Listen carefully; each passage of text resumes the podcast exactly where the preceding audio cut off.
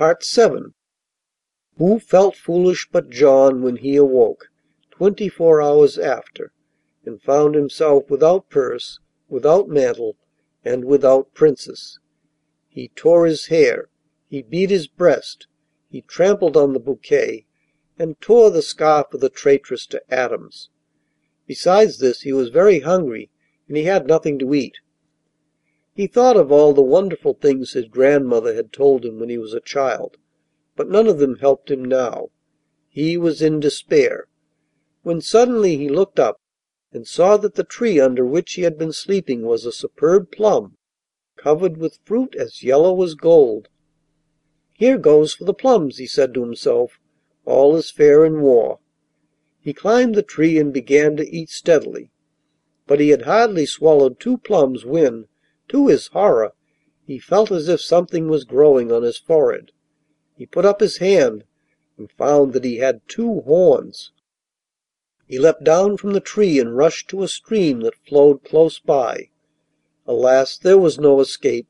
Two charming little horns, that would not have disgraced the head of a goat. Then his courage failed him. "As if it was not enough," said he, "that a woman should trick me, but the devil must mix himself up in it and lend me his horns. What a pretty figure I should cut if I went back into the world!" But as he was still hungry and the mischief was done, he climbed boldly up another tree and plucked two plums of a lovely green colour. No sooner had he swallowed two than the horns disappeared.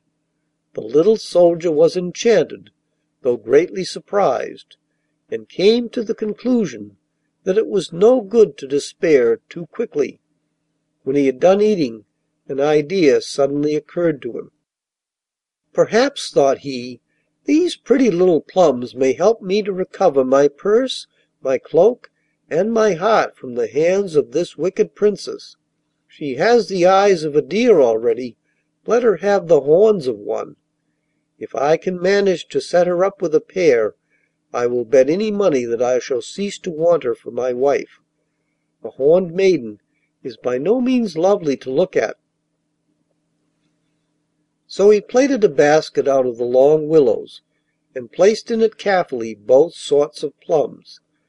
Then he walked bravely on for many days, having no food but the berries by the wayside, and was in great danger from wild beasts and savage men, but he feared nothing except that his plums should decay, and this never happened.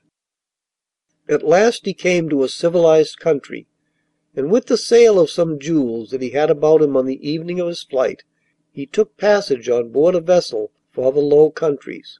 So at the end of a year and a day he arrived at the capital of the kingdom.